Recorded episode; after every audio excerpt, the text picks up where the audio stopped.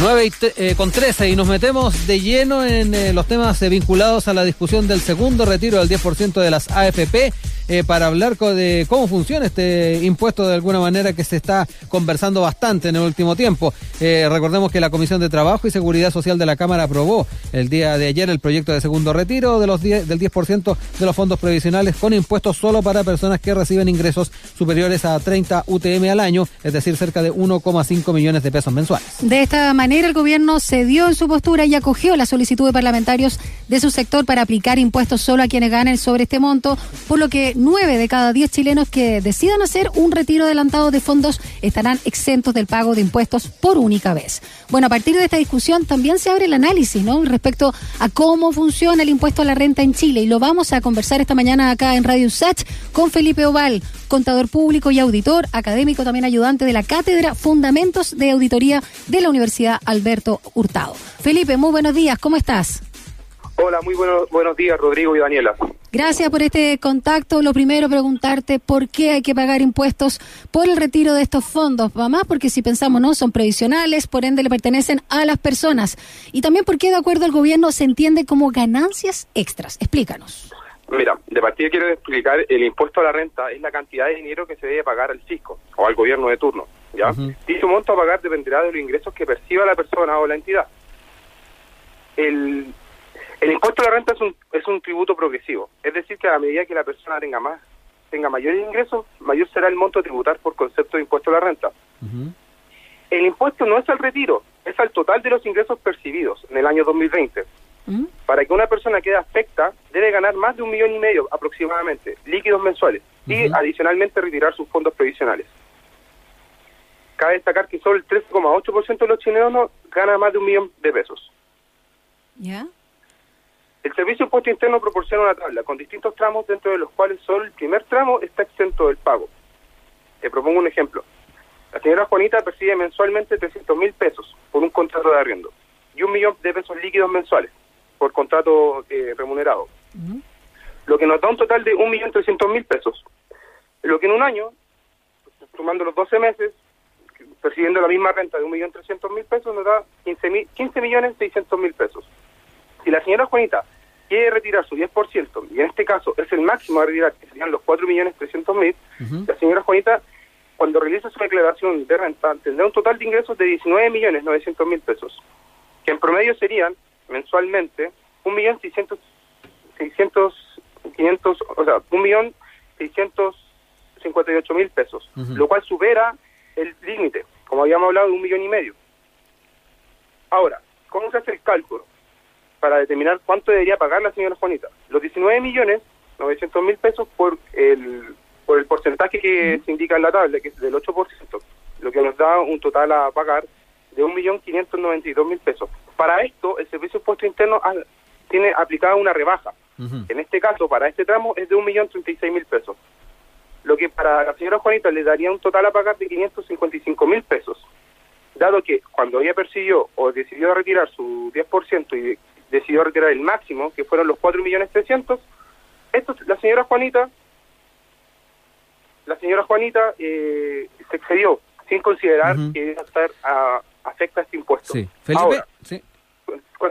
Sí, eh, eh, justamente quería entrar en el tema de, si existe consenso respecto a que si estos fondos, siendo previsionales, eh, efectivamente deben pagar impuestos. Eso es como una duda que, muchos tenemos. ¿ah? Si, si, dentro de lo que es justamente la legislación es considerado como monto de, de remuneraciones para que efectivamente se sea incorporado en eso.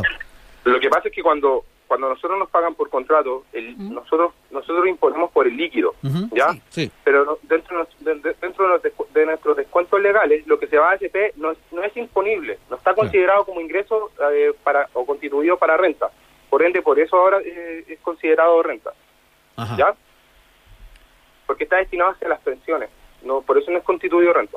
¿ya? Ahora, como es un retiro, un retiro extraordinario, un ingreso extraordinario, se toma como tal y bueno, ahora, dado el, acuerdo, por así decirlo, que se tuvo entre el gobierno y la mesa negociadora, eh, se eximieron de, los, primeros dos tramos. ¿Pero dónde se estipula que se le tiene que cobrar la renta cuando se retira de forma extraordinaria? ¿Dónde está? ¿En qué ley? No, no, no. Esa es la ley de impuesto a la renta. Ah, ok. Son, son ingresos.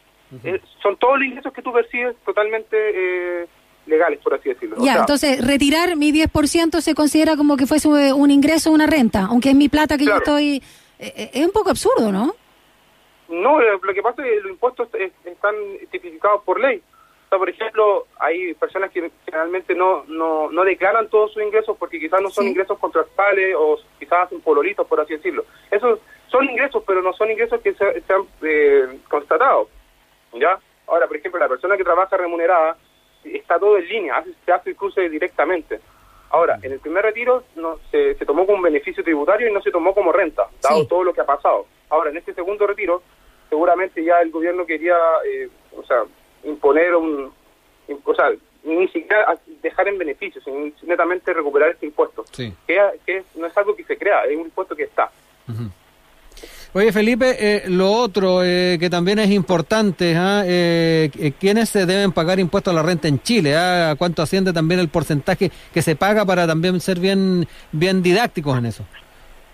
¿Cómo? No te entendí la, pregunta. ¿quiénes, eh, ¿Quiénes deben pagar impuestos a la renta en Chile y también eh, a cuánto asciende el porcentaje que se paga? Ah, para también ser bien bien didácticos y, saber con qué se van a encontrar también a la hora de empezar el proceso de renta del próximo año. Ah, claro. El porcentaje a pagar va a ser desde, desde los 17 millones. Te voy a hablar de los montos totales. El monto total de tus ingresos, o sea, por ejemplo, tendrás que sumar todas tus liquidaciones de sueldo y no superar los 17 millones 800 mil pesos. Si lo supera, estaría afecto a, un porcentaje del 8% sobre lo que te sobre el total de tu ingreso. Pero para eso también, como explicaba el Servicio de Impuesto Interno, hace una rebaja, que son algo de 1.036.000 pesos. Y, y, eso se, y a la, eh, el, el porcentaje al cual tú le aplicas, el total de ese porcentaje, tú le haces la rebaja y ese es el total a pagar eh, en, impuestos. Ahora, en esta materia también preguntarte, Felipe, eh, el tema de la evasión, ¿no? ¿Cuánto se pierde justamente en lo que es el impuesto a la renta en nuestro país? Eh, y sobre todo si está vinculado a ciertos sectores, sobre todo los que ganan más en nuestro país. Bueno, el 80% de la recaudación del impuesto de renta se concentra en el 2% de mayor ingreso. Mm, ya. ¿Ya? Eh, ahora, por ejemplo, como te expliqué en un, en un principio, el 13% de los chilenos gana más de un millón de pesos. Y ahora, por ejemplo, serían alrededor de un millón ochocientos chilenos los que tendrían que pagar el dicho impuesto, dado con todo lo que se, se estamos hablando ahora en la mañana. Oye, Felipe, lo otro, eh, también quería entrar un poco en el escenario que se puede eh, ir eh, perfilando el próximo año con la operación renta. ¿Cuánto puede complicar también el, cálculo de, las personas, el, hecho de que efectivamente se incorpore este impuesto en el retiro, de este segundo retiro del 10%? va a ser interesante saber también qué precauciones pueden tomar los contribuyentes en un escenario de retiro. Claro, ahora el Servicio de Impuesto Interno te entrega una propuesta de renta. O sea, está todo, está todo neteado, está todo en línea, entonces te va a entregar los ingresos que tú tuviste que remunerados, por ejemplo, por contrato, y quizás si decidiste retirar en esta segunda pasada el, tu 10%, también se va, se va a sumar, ¿ya? Ahora también tú puedes, si eres por contrato, eres remunerado, eh, tienes un contrato remunerado, tú puedes eh, eh, acreditar gastos. Hay gastos que son aceptados por parte eh, del Servicio de Impuesto Interno para la declaración de renta por, ejemplo, lo que son eh, los créditos habitacionales, rebajan a tu utilidad, a tu total de ingresos. También tenemos, eh, en el caso de los gastos educacionales, que también se rebajan. Por así decirlo, premian eh, el, el servicio positivo o la renta en general, se, premian estas estas estas intenciones de quizás de una persona, individuo, de buscar su casa, de quizás, no sé, mejor, mejorar su calidad de vida a través de la educación, y ahí se van rebajando. Sí. Felipe, te lo, te lo preguntaba porque eh, hay, tal vez hay personas que no están siguiendo con mucho detalle lo que se, se está discutiendo a nivel parlamentario. Eh, en algún momento van a optar por el retiro de este 10% y, y puede que eh, se olviden o se encuentren con inconsistencias respecto a lo que efectivamente suelen eh, tener como, como impuestos en, el proceso eh, del servicio de impuestos internos siempre ahí en abril-mayo. Eh, por eso es importante subrayar el, el tener mucha atención respecto a el tema de los montos de este retiro. Claro, claro, claro, totalmente. Ahora, por ejemplo, sacando de, aprovechando de aclarar una cosa. El, ahora se aprobó el retiro forzoso de deudores de pensiones de alimentos. Exacto. Sí. Y, esto no constituye renta. por ejemplo, no te va a afectar en tu ficha de protección social y tampoco te va a afectar en tu, en tu declaración de renta. Para la persona a quien reciba, a los papitos corazón que no pagan o, o viceversa también. Sí. ¿Ya? Nos acompaña esta mañana Felipe Oval, contador público y auditor, eh, académico ayudante de la Cátedra Fundamentos de Auditoría de la Universidad Alberto Hurtado y eh, también eh, exalumno de la USACH, ¿no, Felipe? Claro, exalumno de la USACH. Eh, un gusto que me estar hoy día presente en la mañana conversando con ustedes. Yo igual pasé varios tiempos debajo del edificio de la radio, compartiendo, ah, dialogando. Sí. Excelente. Recordar, eh, recordar eh, eh, ese sello ¿no? de la USACH. Felipe, preguntarte también a nivel más macro, saliéndonos de esta discusión en particular del segundo retiro del 10% y este impuesto a la renta. ¿Es verdad que Chile es uno de los pocos países donde las empresas tienen la opción de elegir qué tasa pagar? O sea, más que elegir es algo, más, más que elegir es, es la idea de que pueden rebajar, ¿ya? O sea, por ejemplo, tienen muchos beneficios tributarios, quizás si hacen aporte a, a, fundaciones o pueden trabajar gastos. Claro, claro, y hoy en día, por ejemplo, tenemos, no sé, se van a venir ahora los aportes de las campañas por CERVEL también, entonces en ese sentido también se pueden ir trabajando. Sí, pero es lo, más ético, Felipe, mm. que eso también es la gran discusión. Tenemos muchas veces eh, temas que, que son legales, pero, no morales, claro, éticamente desde la perspectiva ética tenemos ahí sus, sus eh, su, de alguna manera, críticas. Claro. Bueno, aquí eh, la ética es muy importante. Nosotros, por ejemplo, a mí en la universidad, en los USACH, nos, enseñan mucho la ética, mucho lo que es la moral, eh, el compromiso con lo que es la sociedad.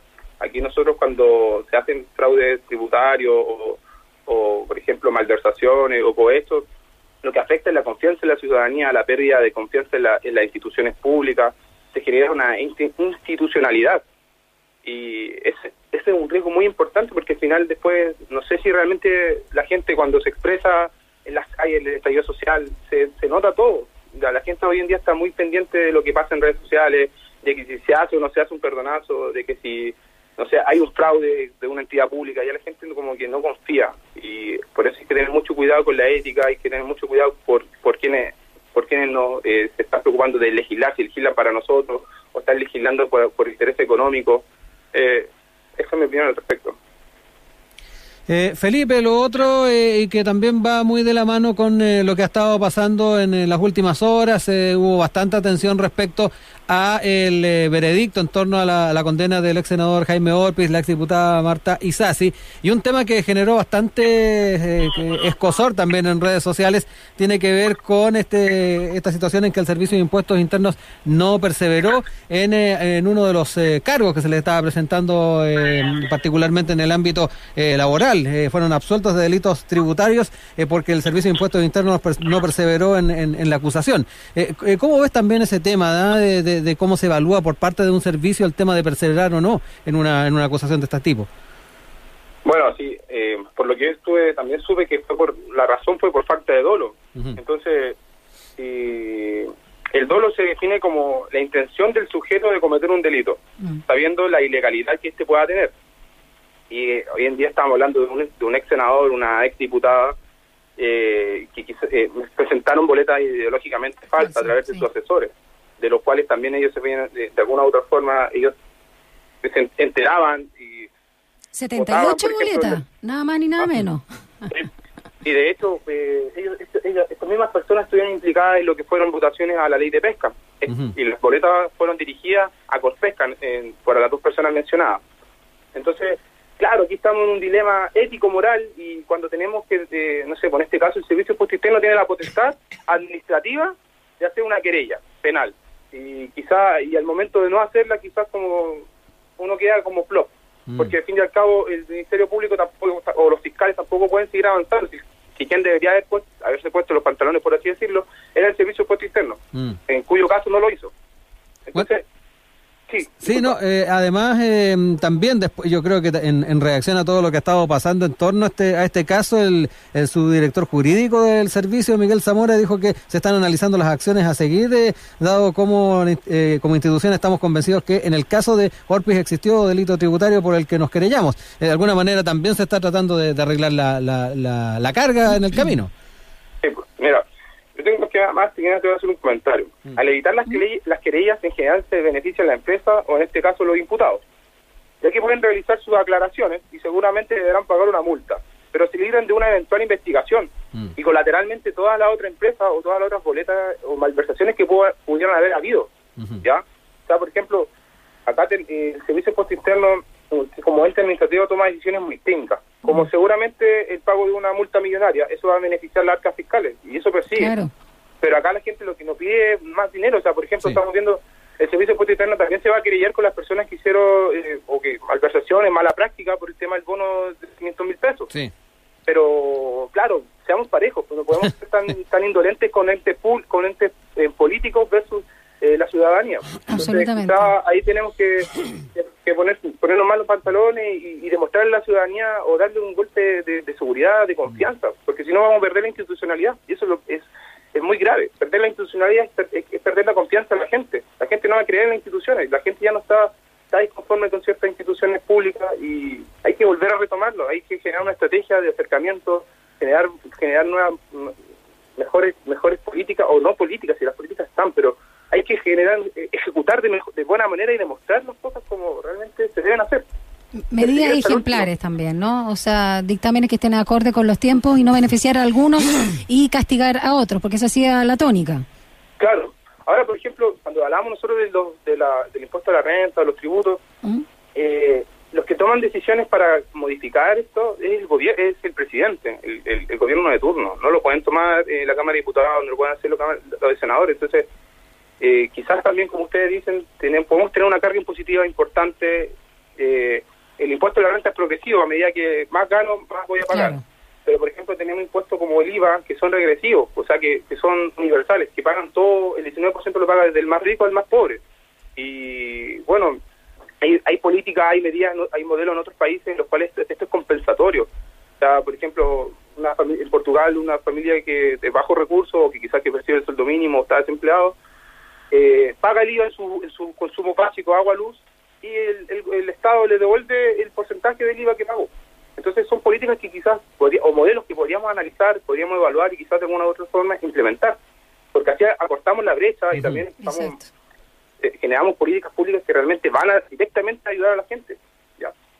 Felipe Oval, contador público y auditor, académico, ayudante también de la Cátedra Fundamentos de Auditoría de la Universidad Alberto Hurtado y USA Chino. Muchas gracias por este contacto telefónico, por tu opinión, por tu análisis y explicarnos también cómo funciona el impuesto a la renta en nuestro país. Un abrazo grande, cuídate, que tengas linda jornada.